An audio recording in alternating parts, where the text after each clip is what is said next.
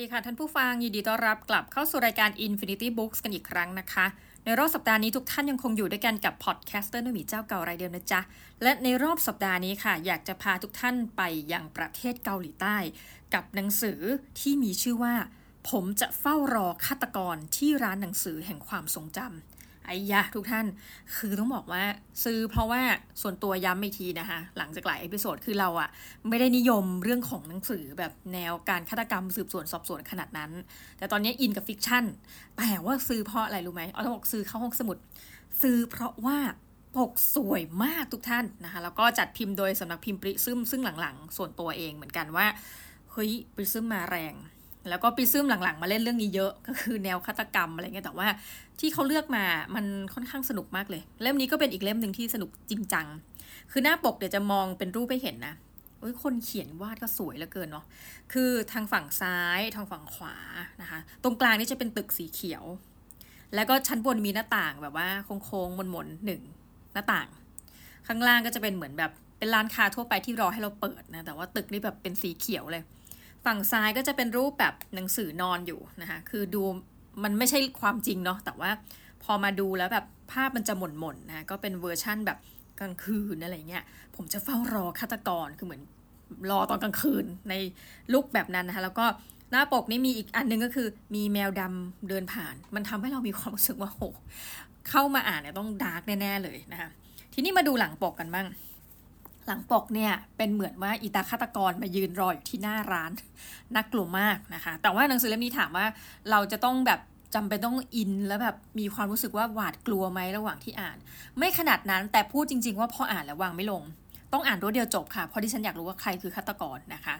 โอเค หลังปกเขียนว่า อาจารย์ยุมยองอู อาจารย์มหาวิทยาลัย ด็อกเตอร์ด้านวรรณกรรม และผู้เก็บสะสมหนังสือเก่า ได้รับคำวิพากษ์วิจารณ์อย่างหนาหูว่า เป็นคนที่เอาแต่วิ่งตามชื่อเสียง แต่แล้วอยู่มาวันหนึ่งเขาก็ประกาศเกษียณตัวเอง เพื่อเปิดร้านหนังสือเล็กๆจำหน่ายหนังสือเก่าล้ำค่าที่เก็บสะสมมาจนถึงตอนนี้ ชื่อร้านหนังสือแห่งความทรงจำแล้วอดีตอันเหลือเชื่อของอาจารย์ยูมยองอูก็ถูกเปิดเผยขึ้นทำไมเขาจึงเปิดร้านหนังสือเพื่อรอคอยฆาตกร แล้วฆาตกรจะมาเยือนร้านของเขาหรือไม่ นี่คือความลับจากอดีตของชายที่เฝ้ารอฆาตกรอยู่ในร้านหนังสือ โอ้ทุกท่าน อ่านตอนนี้นี่พูดตามตรงคนลุกคนชันค่ะ ทั้งที่ว่ามันเป็นเรื่องแต่งเนาะโอเค สนนราคาเต็มนะคะ ราคาต้องบอกทุกท่านก่อนค่อนข้างแรง 345 บาท คือตอนนี้อยากจะอ่านหนังสือที่ราคา 200 กว่าบาทนะเพราะเอิญเล่มนี้ 345จะแต่ว่าก็ต้องไปรอตอนเขาลดเนาะ แต่ความกลมๆของหน้าทุกท่าน อยู่ที่ 234 หน้า เพราะฉะนั้นพอยของเราก็คือว่า โอ้หนังสือเล่มนี้สำหรับเราคือราคาแรงนะคะ ก็ให้ท่านพิจารณาแต่ถามว่าเนื้อหาสนุกไหม สุดติงกระดิ่งแมวไปเลยค่ะ สนุกมาก โอเค เดี๋ยวจะเล่าเรื่องย่อให้ฟังนะคะ ตามภาษาว่าเราก็จะแบบ ไม่เปิดเผยไม่โปะปังนะคะ เรื่องย่อคือว่าอะมีอาจารย์นี่แหละ ยุมยองอูนะคะท่านก็แบบสำเร็จการศึกษาอืมโอ้หล่าล่ามาจากต่างประเทศนะคะ แล้วก็จริงๆมีครอบครัวอยู่แล้วนะก็คือมีภรรยาหนึ่งลูกหนึ่งคือจริงๆสำหรับเราอะ่ะมีความรู้สึกอย่างนี้มาสักพักแล้วจากการอ่านหนังสือหลายเล่ม รวมทั้งการแบบเล็งดูนู่นดูนี่ แต่ไม่รู้จริงหรือเท็จ อันนี้ต้องให้คนที่อยู่เกาหลีใต้มาตอบนะคะคือว่าการที่จะได้เป็นอาจารย์มหาวิทยาลัยเนี่ย มันเหมือนมีความรู้สึกว่าการแข่งขันมันสูง เฮ้ย ต้องบอกเออในฐานะเดียนนะคะเผื่อใครไม่รู้เดียนเป็นอาจารย์สอนอยู่ที่มหาวิทยาลัยแห่งหนึ่งในโลกใบนี้นะคะเผื่อใครไม่รู้เราเคยไปคนโปรไฟล์อาจารย์ คือเนื่องจากว่าต้องมีมิ팅อะนะอาจารย์กลุ่มสกายนะคะบวกกับ EVA Women นะคะคือก็เป็นกลุ่มท็อปของเกาหลีใต้ ปรากฏว่าโปรไฟล์ที่เราเข้าไปดูก็คืออาจารย์เหล่านี้นะคะ ส่วนใหญ่ก็จะเป็นเกาหลีใต้นะคะ ก็ อาจารย์ต่างชาติอะไรเอางี้ส่วนใหญ่ยังเป็นอาจารย์ที่เป็นชนชาติเขาเนาะหนึ่งท่านเป็นเกาหลีใต้กัน ถัดไปคือท่านเนี่ยมักจะจบปริญญาตรีก็คือแบบ ก็จบใน SKY นี่แหละ ถ้าสอน SKY เนาะเขาจบ SKY แล้วข้อสังเกตหนึ่งอันนี้น่าสนใจ ซึ่งแบบอาจจะเฉพาะบังเอิญแล้วกันที่เราไปเจอคือ จบตรีโทใน SKY แล้วไปต่อเอก ในมหาวิทยาลัยในสหรัฐอเมริกาที่มีชื่อเสียงมาก ๆ ตั้งแต่โคลัมเบียสแตนฟอร์ดฮาร์วาร์ดอะไรแบบเนี้ยนะคะ คือถ้าเทียบกันน่ะจะจบสายที่แบบไปอเมริกาซะเยอะ อันนี้คือต้องบอกว่าเป็นประมาณหนึ่งคณะ แต่เราสำรวจรอบสกายนะ ซึ่งก็เป็นอะไรที่เราให้ความสนใจเป็นอย่างยิ่ง แต่ที่แน่ ๆ คือไปเรียนกันในระดับมหาวิทยาลัยระดับโลกบังเอิญว่านะคะอาจารย์ยุมยองอูนะคะชื่ออ่านยากนิดหนึ่งอาจารย์ยุมยองอูของเราเนี่ย ก็จบมาแต่ว่าคือเราก็ไม่รู้ว่าถือว่าเป็นมหาวิทยาลัยที่ดังมากๆหรือเปล่านะ เพราะว่าในเรื่องก็ไม่ได้โฟกัสมากแต่รู้ว่าอะจบต่างประเทศนะประเทศหนึ่งนะทีนี้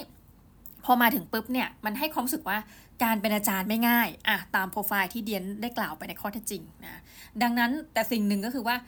มันฟีลเกาหลีเกาหลีมากเลยเนาะก็คือว่ายังมีความเป็นเอเชียอยู่ต้องพูดเช่นนี้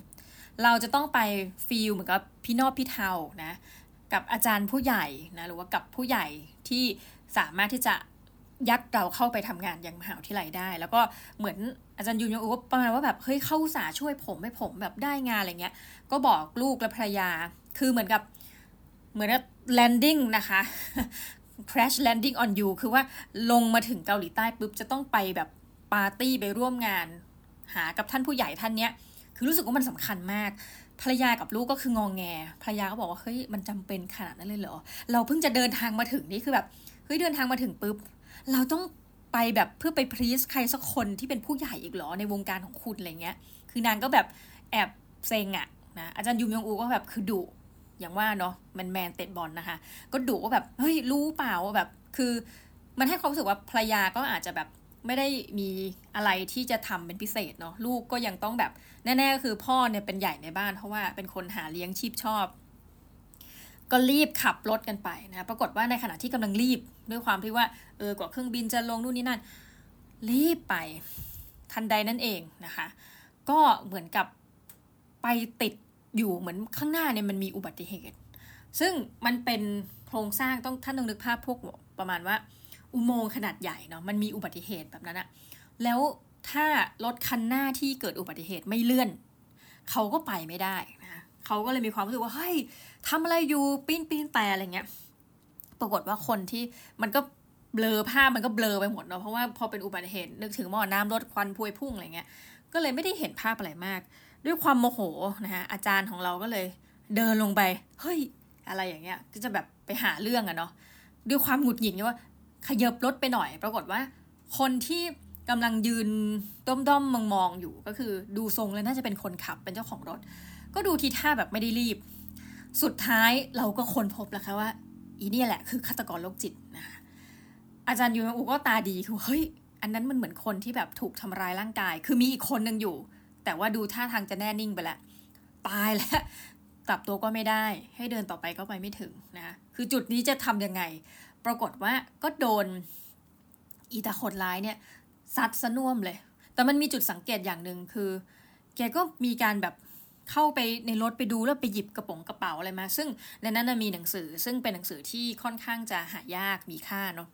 แล้วแกเป็นด็อกเตอร์ด้านวรรณกรรมเลยเนาะแต่ว่าตอนนั้นไม่รู้ แต่มีความรู้สึกว่าอีฆาตกรเนี่ยไม่ลังเลที่จะฆ่านางเป็นรายต่อไป เพียงแต่ว่าเหมือนไม่กล้าทำอะไรกับกระเป๋าที่อาจารย์ยึดมาถือกลุ่มไว้อย่างแน่น คือไม่กล้าที่จะเอามีดฟันไปหรืออะไรแบบนี้เนาะคือทั้งนี้ทั้งนั้นนะคะ ก็ต่อสู้กันไปต่อสู้กันมา ปรากฏว่าสุดท้ายอะเดียนก็สรุปเลยละกัน อาจารย์ยุมยงอูก็กลายเป็นผู้พิการถาวรนะคะในช่วงขา ลูกภรรยาก็เสียชีวิต จบเทิน และเวลาก็ได้ผ่านไปทุกท่าน โอเคสำหรับวันนี้สวัสดีค่ะ พูดเล่นพูดเล่นนะคะขอมาต่อคือถือว่าเรื่องจบแล้วเนาะปรากฏว่า ตัวฆาตกรโรคจิตก็จับไม่ได้นะคะคือรถเลิศอะไรก็เผาไหม้อะไรไปหมดละคือมันให้ความรู้สึกว่าเออมันคงเวลามันผ่านมานานจนกระทั่งแบบเออกองพิสูจน์หลักฐานอะไรก็แล้วตอนนั้นหลักฐานไม่มีสมัยนี้คงจะตรวจ DNA ได้ง่ายกว่า คือมันให้ฟีลนั้นนะก็แบบเฮ้ยสมัยนั้นมันยังไม่มีเทคโนโลยี โอเค อาจารย์เองเนี่ยก็มีชีวิตต่อไปในฐานะอาจารย์มหาวิทยาลัยนั่นแหละสำหรับเรานะ ให้ความรู้สึกว่า แกก็คงทำงานไปอย่างนั้นอะ แต่ว่ามหาวิทยาลัยก็คงไม่ไล่ออกเพราะว่าโอ้โหสถานการณ์ขนาดนี้ ถ้าท่านไล่ออกก็คงจะใจร้ายมาก แต่ว่ามันก็มีคำวิพากษ์วิจารณ์ว่าหลังจากเกิดเหตุเนี่ย อาจารย์เองก็อ่าสะสมหนังสือเก่า ซึ่งก็ต้องบอกว่าเป็นปมมาจากเรื่องนี้เนาะแล้วก็หนังสือเก่าบางเล่มคือแบบ ไม่ได้มีความสำคัญอะไรมาก คือดูไม่น่าราคาแพง แต่ว่าตัวแกเองเนี่ยสะสมตั้งแต่หนังสือเก่าที่แบบดูทรงแล้วมีคุณค่าราคาไม่แพงแต่ว่าความหมายลึกซึ้ง ไปจนถึงสิ่งที่เราสึกว่าฆาตกรอยากได้ ก็คือเคสเหมือนกับกระเป๋าที่ไปยึดมาตอนนั้นอะ่ะ ก็ยังเอาติดตัวไว้นะคะก็คือฆาตกรมันก็เหมือนทำอะไรไม่ได้มันก็แยกย้ายหลบหนีกันไปอะไรเงี้ย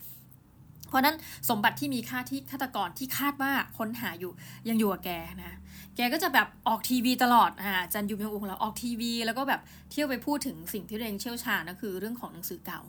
พูดพูดพูดพูดพูด มหาวิทยาลัยก็ไม่ไล่ออก คนก็บอกว่า เอ้ย เหมือนอาจารย์คนนี้อยากมีชื่อเสียงเนาะ ดูหน้าหมันไส้เอะอะไรก็ออกทีวีนะคะ อันนี้เดียนไม่ได้พูดถึง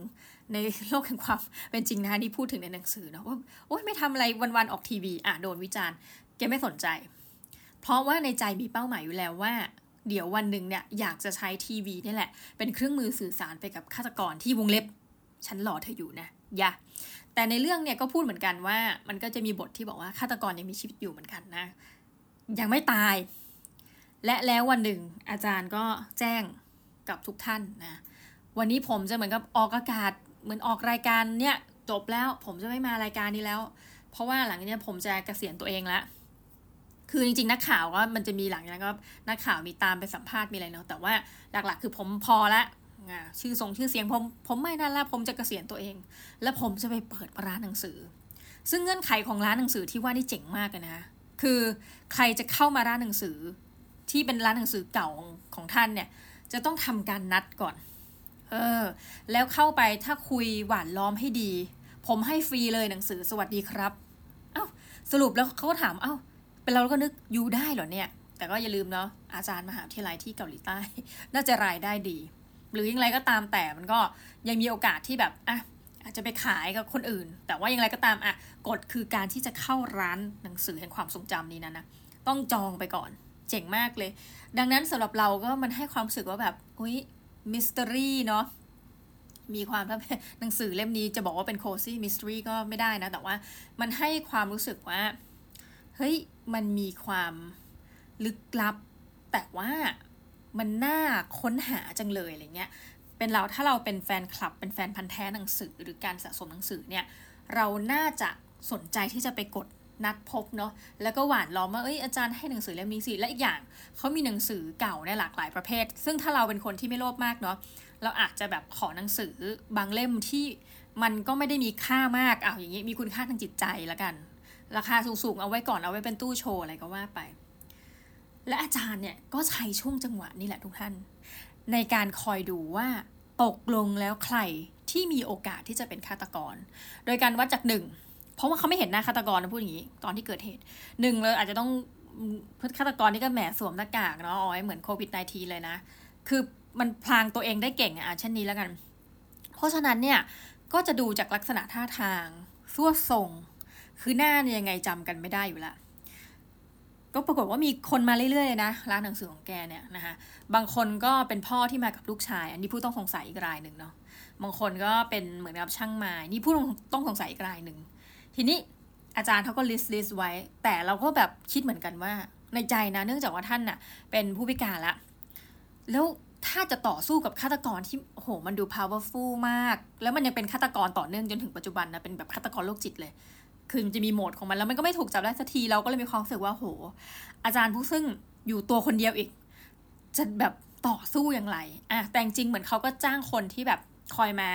นิดนึงเหมือนฟิลแบบให้ความอารักขานิดนึงอะไรแบบเนี้ยค่ะแต่ว่าก็ไม่ได้แบบอยู่กับแก 24 ชั่วโมงไง ก็คือเหมือนแบบมาดูแลเล็ก ๆ น้อยๆ มันก็เลยทำให้เกิดความรู้สึกว่าอาจารย์อยู่ตัวคนเดียวจริงไปมาเนี่ย อาจารย์ก็แบบคือเล็งแวะเล็งเป็นรายชื่อลิสต์รายชื่อไว้ สุดท้ายก็ตัดสินใจติดต่อกระทาชายเนี่ยหนึ่ง ซึ่งมองดูแล้วว่าอะคนนี้น่าจะมาช่วยในการสืบหาคนร้ายได้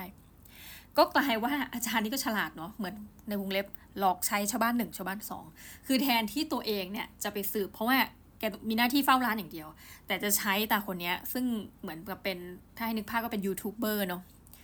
ใช้ตายูทูบเบอร์เนี่ยให้เป็นประโยชน์ด้วยกัน ไปดูซิ ไปตามซิ ฉันมี list เหล่านี้ ไปนายไปตามนะเดี๋ยวฉันจะให้เงินอย่างงามเลย เพราะว่าตายูทูบเบอร์เนี่ยอยากเขียนหนังสือ เอ้ยเดี๋ยวเรา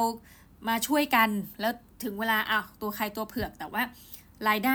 ฉันจะมอบให้นายนายก็อยากดังอยู่แล้วไม่ใช่เหรอเรื่องการเป็นนักเขียนไปอะไรว่าไปเนาะเอาละจงไปตามคนเหล่านี้ แล้วเพอๆได้เรื่องเหล่านี้มาเขียนเป็นอีกเรื่องหนึ่งด้วยซ้ำยูทูบเบอร์นี่ก็ดีมากจ้ะก็ไปตามให้นะมันก็จะเห็นความลี้ลับของแต่ละคนคือสุดท้ายแล้วเนี่ย ตัวเลือกสำหรับเรานะพออ่านไปแล้ว ตัดออกไม่ได้เลยทุกท่าน คือพ่อกับลูกสมมติเนาะภายนอกที่ดูเหมือนว่าดี ปรากฏว่าคล้อยไปเป็นพ่อลูกว่าโอ้ยพ่อพาลูกมาดูหนังสือเก่า คล้อยไปก็จะเห็นความแบบพ่อเนี่ยแบบชอบทำลายลูก แล้วพอตามไปถึงบ้านก็จะเห็นว่าเฮ้ยมันมีความเป็นไปได้ว่าอีตาพ่อเนี่ยจะเป็นฆาตกรโรคจิต หรือช่างไม้หรือคนอื่นๆ ทุกคนมีความเป็นไปได้หมดเลยว่า จะมีห้องใต้ดินลับ ไว้สำหรับฆ่าคนและยังกระทำการอย่างต่อเนื่องนะคะ เรามาถึงตรงนี้พอ ต้องบอกว่าเรื่องนี้สนุกมาก ไม่สนุกไม่เมานะ เพราะว่าเรื่องนี้อ่านแบบรวดเดียวจบทุกท่าน อ่านตอนกลางคืนด้วยนะคะ แล้วก็มีความระทึกแต่อย่างที่บอกว่าใครที่ขวัญอ่อนถามว่าอ่านได้ไหมอ่านได้ เพราะว่าเดียนอ่านได้แล้วจบตรงนี้นะคะ ถ้าเป็นเรื่องผีนี่ว่าไปอย่างนะคะ ก็เพราะฉะนั้นฝากฝังหนังสือเล่มนี้ไว้ในอ้อมอกอ้อมใจของทุกท่านนะคะ ผมจะเฝ้ารอฆาตกรที่ร้านหนังสือแห่งความทรงจำสำหรับวันนี้ขอลากันไปก่อนนะคะ สวัสดีค่ะ